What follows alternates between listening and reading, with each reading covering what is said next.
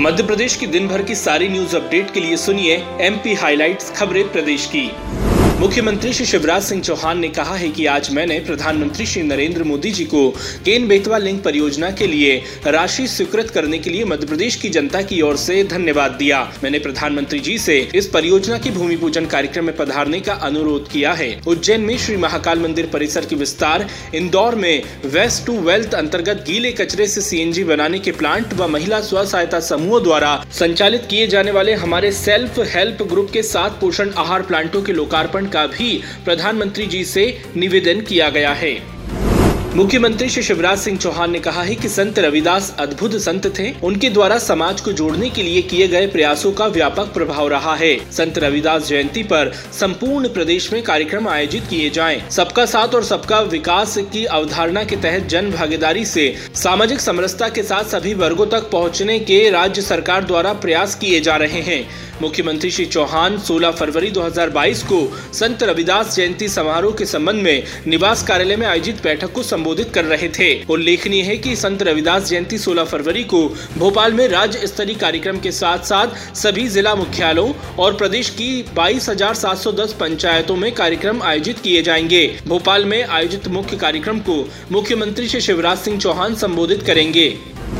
मुख्यमंत्री श्री शिवराज सिंह चौहान कुशाभाऊ ठाकरे, सभागार भोपाल से जल जीवन मिशन में लाभान्वित ग्रामीण परिवारों से 4 फरवरी की अपराह्न तीन बजे वीडियो कॉन्फ्रेंसिंग से संवाद करेंगे। मुख्यमंत्री श्री चौहान से संवाद के लिए जल जीवन मिशन में जिन जिलों के ग्रामीण परिवारों तक नल से जल पहुँचाया गया है, उनमें से 16 जिलों के एक एक ग्राम को चुना गया है। मुख्यमंत्री श्री चौहान ग्राम वासियों जन प्रतिनिधियों और ग्राम जल एवं स्वच्छता समिति के सदस्यों से वर्चुअली संवाद कर नल से जल प्रदाय से हुई सुगमता और जल जीवन मिशन की योजनाओं के समुचित संचालन एवं संधारण के संबंध में भी संवाद करेंगे।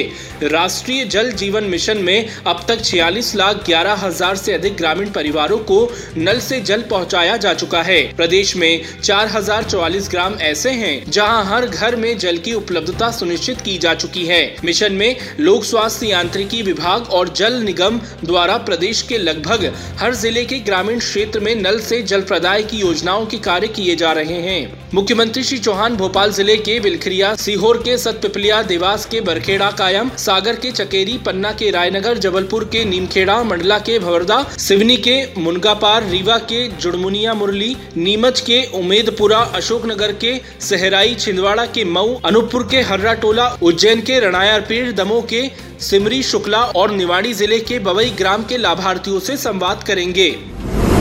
मुख्यमंत्री श्री शिवराज सिंह चौहान ने कल से 3 से 11 जनवरी 2022 तक हुई विभागीय समीक्षाओं में दिए गए निर्देशों के क्रियान्वयन की समीक्षा में कहा कि प्रधानमंत्री श्री नरेंद्र मोदी के नेतृत्व में प्रस्तुत केंद्रीय बजट अमृत काल का बजट है। ये प्रदेश की तस्वीर और तकदीर बदलने का समय है। टीम मध्य प्रदेश बिना एक क्षण गवाए प्रदेश के विकास और उन्नति के लिए निरंतर कार्य करे। गौरवशाली, वैभवशाली भारत के निर्माण में मध्य प्रदेश अपना सर्वश्रेष्ठ योगदान देगा। बैठक में केंद्रीय बजट से मध्य प्रदेश द्वारा लाभ उठाए जाने की रणनीति और राज्य बजट 2022-2023 में विभिन्न विभागों की प्राथमिकताओं पर भी चर्चा हुई। मुख्यमंत्री श्री चौहान ने वाराणसी में आयोजित मुख्यमंत्री परिषद के विभिन्न बिंदुओं पर की गई कार्यवाही की भी जानकारी प्राप्त की। उन्होंने कहा कि सभी निर्धारित गतिविधियाँ टाइम में पूर्ण करना सुनिश्चित करे।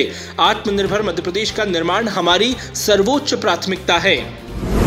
मुख्यमंत्री श्री शिवराज सिंह चौहान ने कहा है कि प्रदेश के विकास के लिए सभी अधिकारी टीम भावना से कार्य करें। सरकारी कार्यों की जानकारी हर अधिकारी को होना चाहिए। सभी विभागों के अधिकारी समन्वय बनाकर कार्य करें। एक दूसरे के विभाग के कार्यों को समझे और विसंगति हो तो तत्काल उसे दूर करने के प्रयास करें। मुख्यमंत्री श्री चौहान बुधवार को मंत्रालय में पूर्व की विभागीय बैठकों में दिए गए निर्देशों के पालन की समीक्षा कर रहे थे। तो आज एमपी हाइलाइट्स में इतना ही। मिलते हैं अगली अपडेट के साथ। सुनते रहिए एमपी हाइलाइट्स खबरें प्रदेश की। feet.